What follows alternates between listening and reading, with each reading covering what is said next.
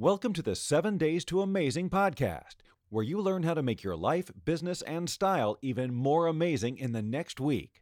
Now your host, Sharon Haver of focusonstyle.com.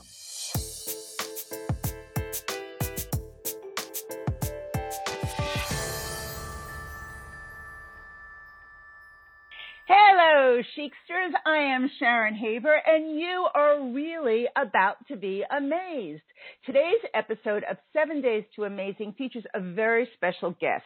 Joan Juliet Buck is an American novelist, critic, essayist, and editor. She's the only child of a larger-than-life film producer and was born into a world of make-believe.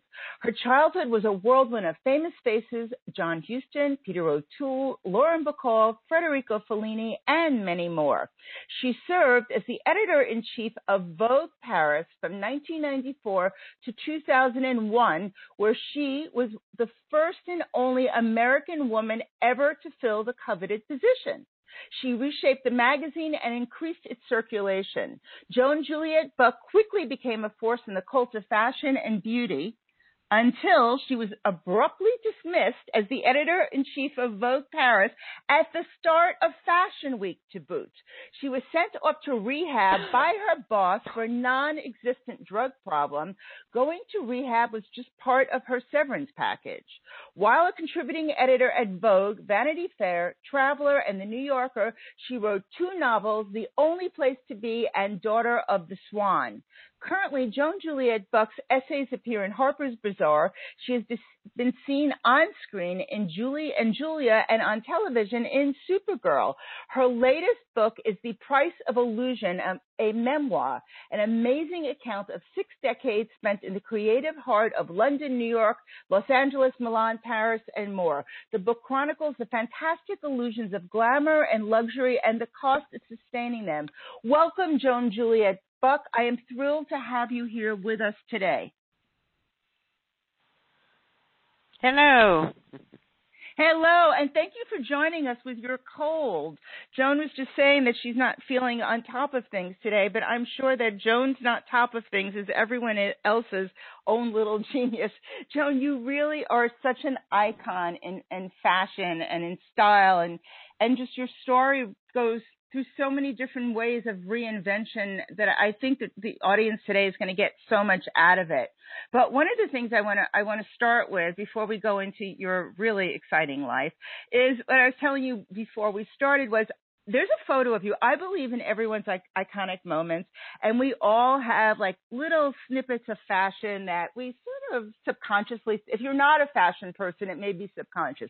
If you are kind of thinking of yourself as a fashion person, they're usually pretty clear, of style moments and of icons that just we identify with, we gravitate to, and they stick with us either from a childhood or from last week. It could be of someone famous. It could be of your mother, of an aunt, whatever. But there's these iconic moments in style. And one of the pictures was you with your harem pants that always sticks with me.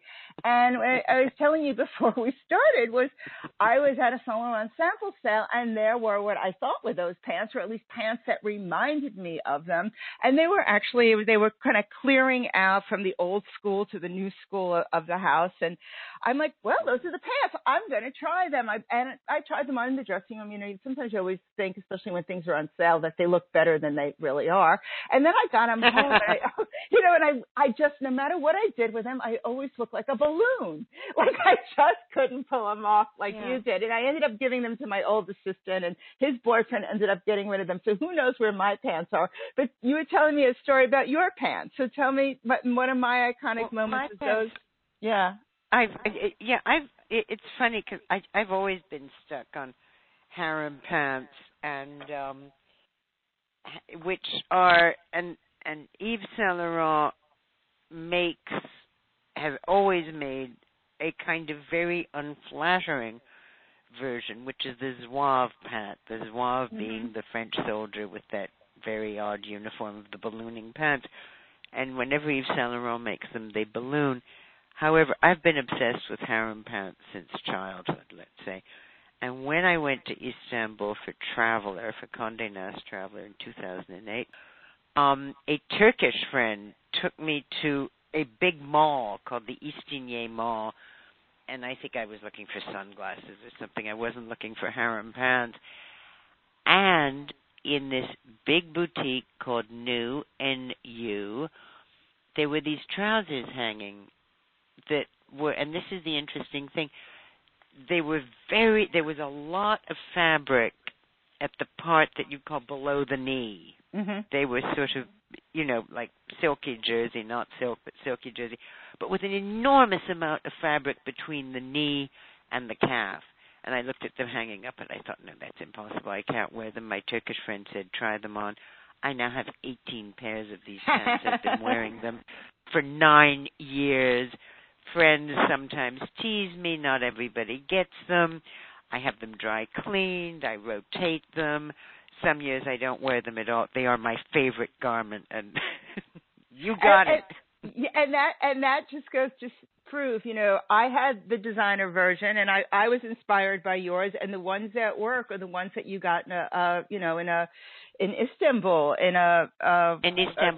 But she's a cool designer. She apparently knew whoever this woman is. She's obviously not called New. Used to work for Armani.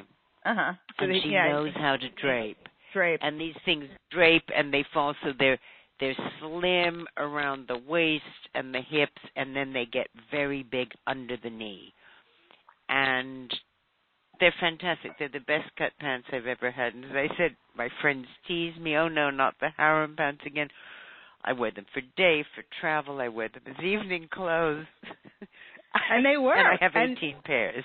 And yeah. They work, and they're a statement piece, and they're timeless, and they're you. And it's just, I think that's something that's so important to style, especially if it's someone who doesn't really, they're kind of a little fashion phobic. They don't really feel they have a whole lot of style. Right. It's like they see what's in the magazines, and there's no one who knows it better than you. And the fantasy that's projected there, which is really, you know, it's a fantasy. It's aspirational. It's something to get excited about. So can you kind of help people out there who, you know, who they're kind of a little fashion phobic, and they don't really understand that, well, how you create fashion.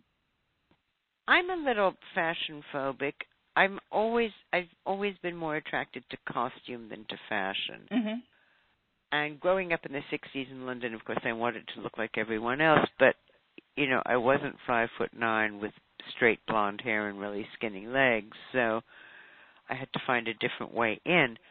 I think that today one of the so-called victories of fashion is to have eliminated all the norms and all the shoulds and all the musts, which is why when you open a fashion magazine, you see ads for sheer net dresses to be worn over underwear so that your underwear can be seen, dresses, ankle-length dresses that are transparent.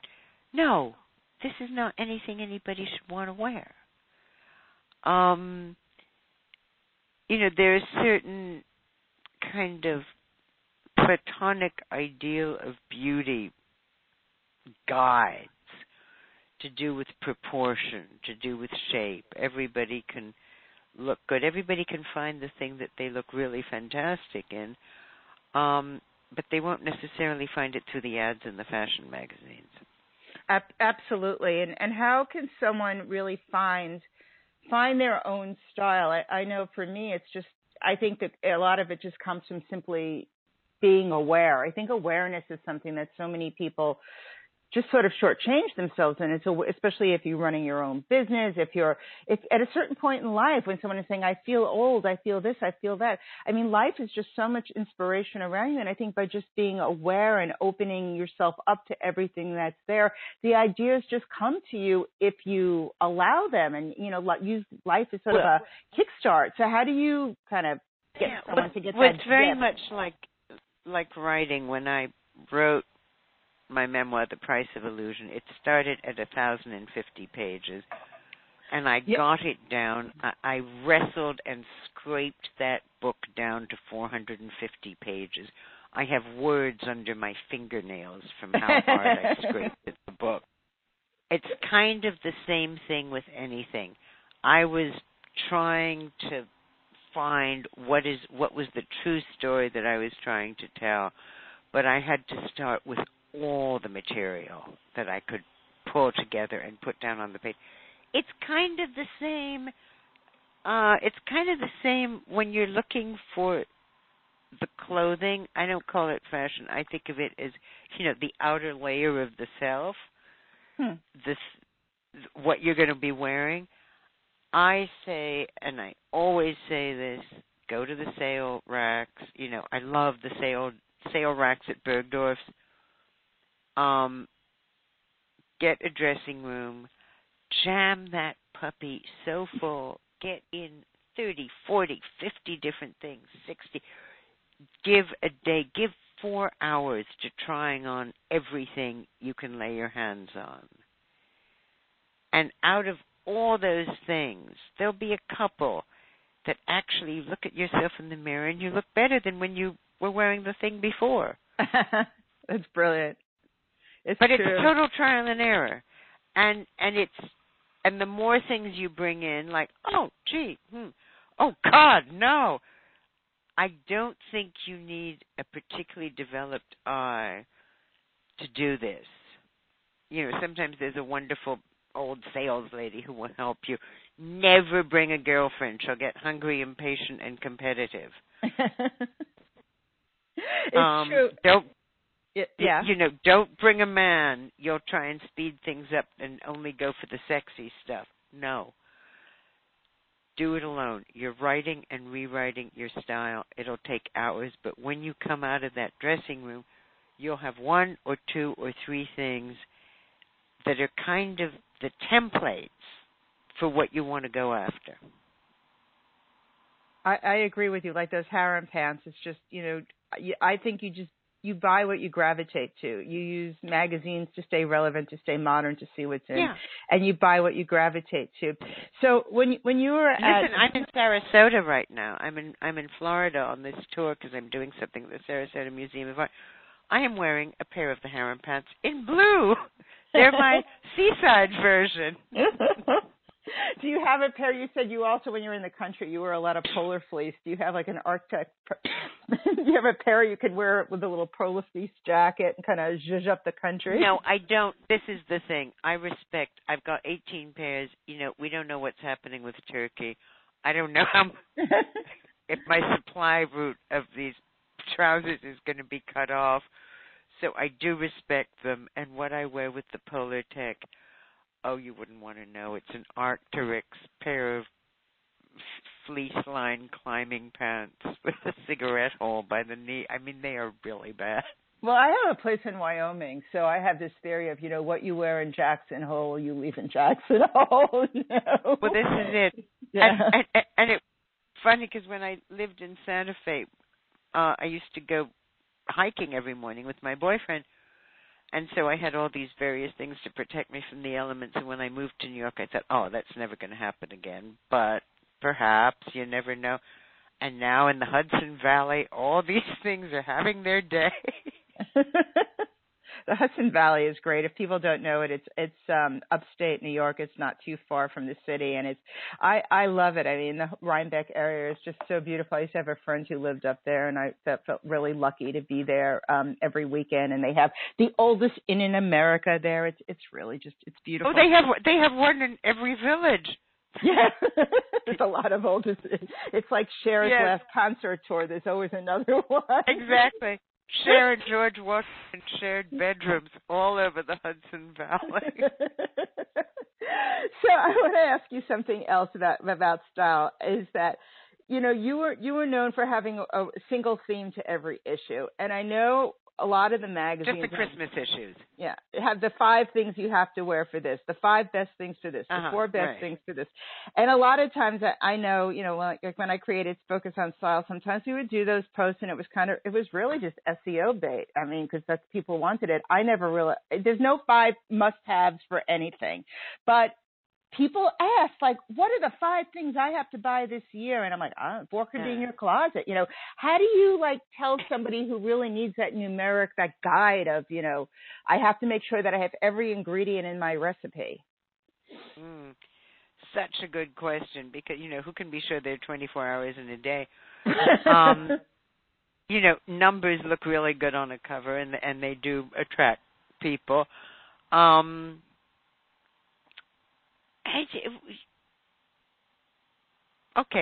I told you the cold was making me stupid. What was your question? Well, you and I were having that, you know, the single theme issues. I know you had so many. Oh, yeah. Yeah. So how does that, and I believe that fashion should have a single theme. And in that single theme, there's so many different ways you can go. And it's just, you know, but as opposed to someone narrowing it down, like, I must have these 5 things this season. I must have these three best things, you know, the 2 boots you have to have, the 5 clothes. Oh, right. No, these like, all go together. Here's the point. You know, if you're going to buy boots, it's better to buy 2 than 1. Because otherwise, 1 foot will be really cold.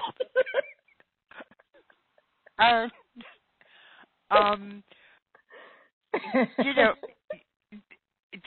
I wish there were a theme to fashion, because when I was young, you know, dolly birds, our mothers wore these stiff courage dresses, and we wore really, really short mini skirts, and then the hippies came along and everybody was sort of, you know, fringy and slightly smelly.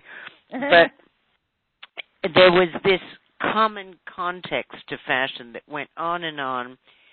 And then sometime, I say in the 90s, because in my book I say fashion died and, you know, logomania took over, and there I am wearing a raincoat made out of Louis Vuitton fabric, and I'm at a luggage carousel waiting for my bag at a luggage claim, and all the Louis Vuitton bags come around on the carousel, and I'm wearing my Louis Vuitton pattern raincoat, and I think, why did I want to look like luggage? So anyway, that's an aside. But, you know, there is no common norm now. So you go to a party, or you go to anything or you look in the street, everyone is dressed for a different movie, a different situation, a different drama, a different encounter. You know, you have, oh, my God, for some reason, This seems to be the moment, or maybe it was last summer, of the very thick denim jumpsuit with short sleeves, which doesn't look good on anybody. I mean, it's not even good as cushion covers. And that denim is hard to wear. Yeah, it's and then, you know, you see magazine stories of like, oh, spring break, you know, fringe denim shorts. No, stop telling me about denim. I don't need magazines to tell me about denim. I need magazines to give me a context in which, say, this year, sheer net dresses to the ground would be unacceptable because you can't wear them because they're transparent and they're stupid. A context in which there would be an interesting way to dress for work, not just like a dress and jacket. I don't even know how you dress to work. How do you dress to work? Well, that actually brings me to a quote that your mother told you, that if my mother was still alive, she would probably tell me the same thing. And I wrote this down. So this is how I dress for work. So here, let me tell you, when no one sees me, since my office, I have a loft. My office is here. I don't dress this way when I see a client or when I leave, but every day, your mother had said to you, it's in your book, darling, my mother said, remember you're going to have to wear shoes during the day, high heels every single day. What about your nails? I'm barefoot right now. I have 200 pairs of shoes in my closet, and my nails always look like last week. But if you see me when I'm not going to my office, no, it's not the case. So, yeah, that's how I dress every day. Okay, so something really interesting has happened because people – you know, more and more people are working at home, self-employed, freelance, all the web, cyber, everything, working from home. So more and more people are actually complete slobs when they're working, because that's actually the easiest way to work. Your feet don't hurt. You know, your waistband doesn't chafe. You don't have to keep putting your lipstick on. You're just doing the work. But the privacy of these separate pods that the cyber world and the cyber information and cyber employment has given us means that that kind of unifying social thing, everybody, all the ladies in the pussycat bows with their little suits, that doesn't exist anymore.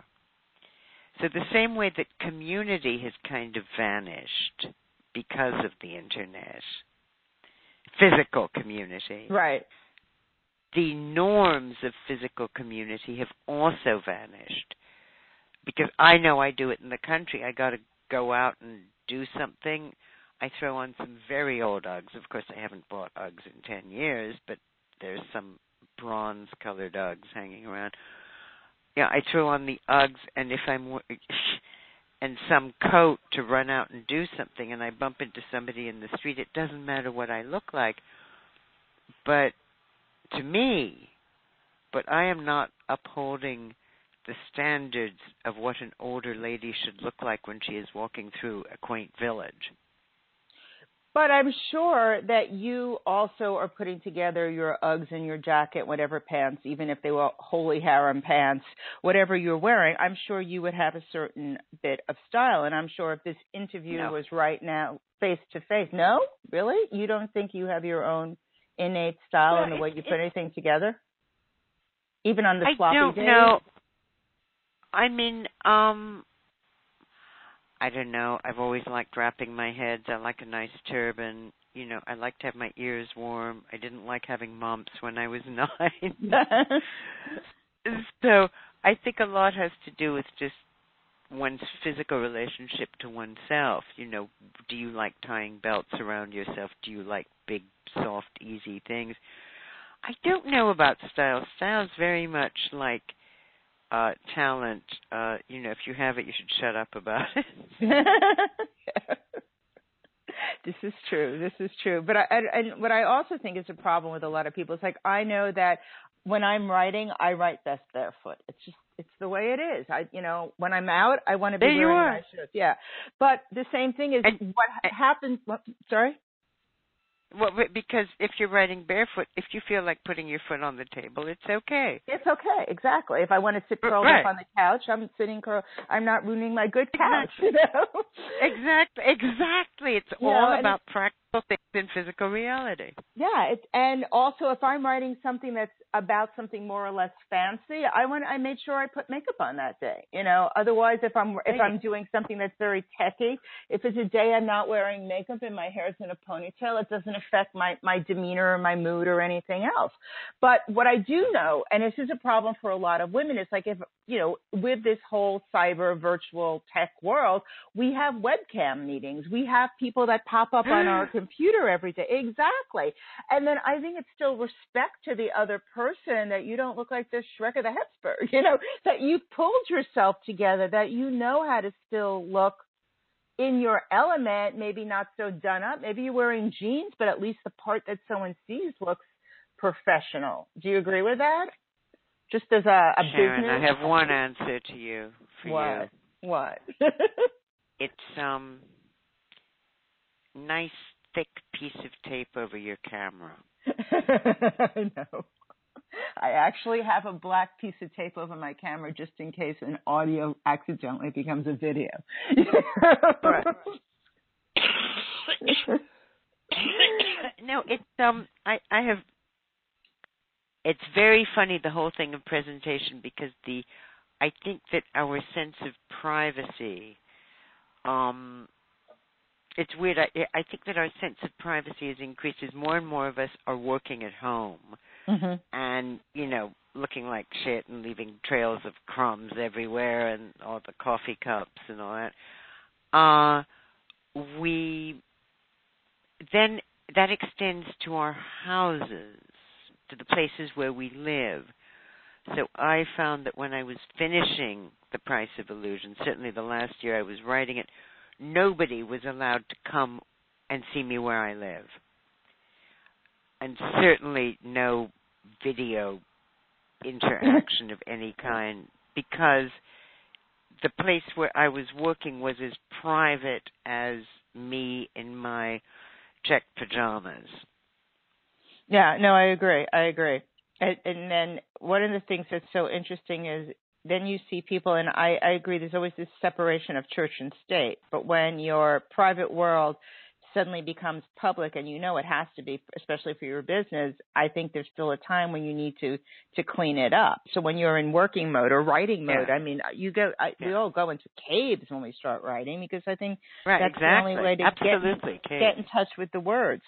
So we just have a couple of minutes left, and we haven't really spent that much time talking about The Price of Illusion. But I want to go over a few things with you and just, you know, everyone, you're going to have to absolutely pick up this book. It's just wonderful. There are so many incredible stories. And Joan has had such a, I hate using the word colorful, but you have had a colorful life. It is colorful, yeah. So, I mean, is there anything you want to tell us first on here, or a little bit of a story, or a little tale that you want to leave the audience with? And then we can go over some tips that you may have on how they could make their life more amazing this week? Well, I think your life decides to be amazing. Basically, your life is this animal you have to deal with. That sometimes it behaves and sometimes it doesn't. That's genius. And yeah, sometimes it's going to give you amazing stuff, and sometimes it's going to kick you in the butt. And you can't tell. To actually pick out one anecdote from the book, I my mind, of course, goes blank, helped by this stupid cold I picked up in L.A. What is important? You know, the most important thing, basically, is kindness. Those are the things that touch other people. Those are the things that touch you. But the only job I ever really wanted was features editor of British Vogue, because if I did that, I could stay close to my parents' world of famous people and movies and fancy stuff, and I wouldn't have to put in the work of being a true artist and risking failure. If I was a features editor of Vogue, I could just, you know, report on all the movies and the plays and the exhibitions and the books, and be kind of safe.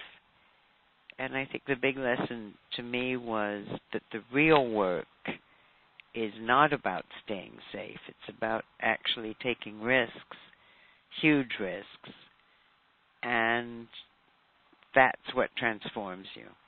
But Absolutely. Just fooling around in the margins is, you know, you'll just stay marginal. Yeah, and there's a lot of people who really are quite marginal, which is another word for mediocre, because they're afraid to take a risk. And, you know, we take a risk every day we cross the street and put our foot off the curb. So just take big ones in life and get big rewards, and sometimes not so much, and that becomes part of you. Yeah.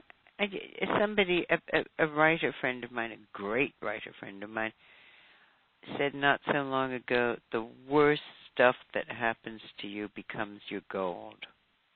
Yeah.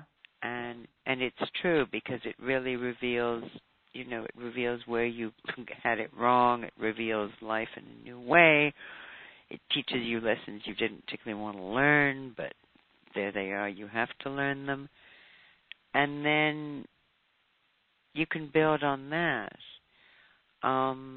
It's like that thing, you know, when a whole lot of nice things are happening to you one after the other, and you start holding your breath so that you don't change all the niceness that's coming your way. It's like, when is the shoe going to drop? Yeah, but you're holding your breath like, oh, maybe you can prolong this. And then you're not really thinking things through, because maybe if you think things through, you'll stop the magic. Yeah. Yeah. So... Yeah. The idea is to be as clear-headed in success as you are in failure. That's a good quote. Yeah, it's a pretty good one. I just came up with that. It is a good one. Write that down. I'm going to bold that one in the transcript. Cool. All right, Joan Juliet Buck, thank you so much for being here today. It really was quite an honor, and I can't tell everyone enough to please read The Price of Illusion.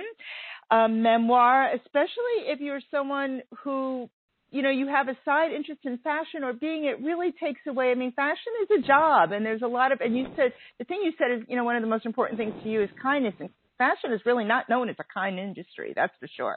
But also this book is important for people who have a mother or a father or an uncle or things that go bump in the night or roommates who disappear and are found dead. I mean, it's like, it's got a lot of stuff in it.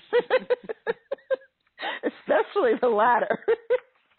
No, there's a lot. Yeah. There's a lot of stuff in there. You have and even just going back also on times and things that are happening from when you started out in London in the '60s to Paris when it was in the edge. And you mentioned during that bomb era in Paris, I was there then. It was pretty scary. And you know, just the bombs. Yeah, the bombs were pretty – every other day, wherever I left, there would be a bomb there the next day. And I'm like, oh, my God, this was something like 9 bombs in 11 days or something like that. It was crazy.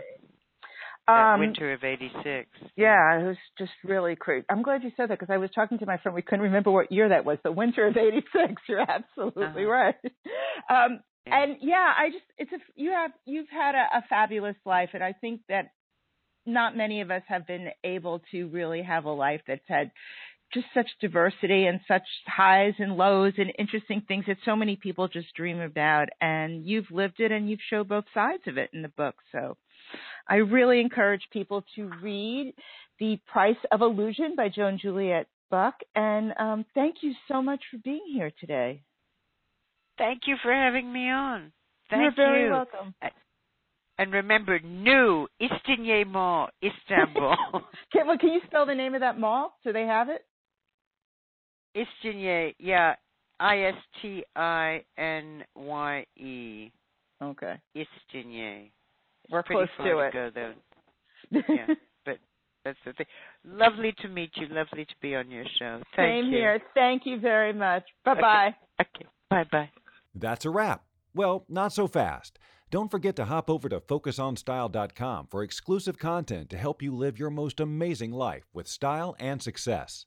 For even more great stuff that Sharon only shares by email, subscribe to her In the Know list at www.focusonstyle.com/insiders. See you next time.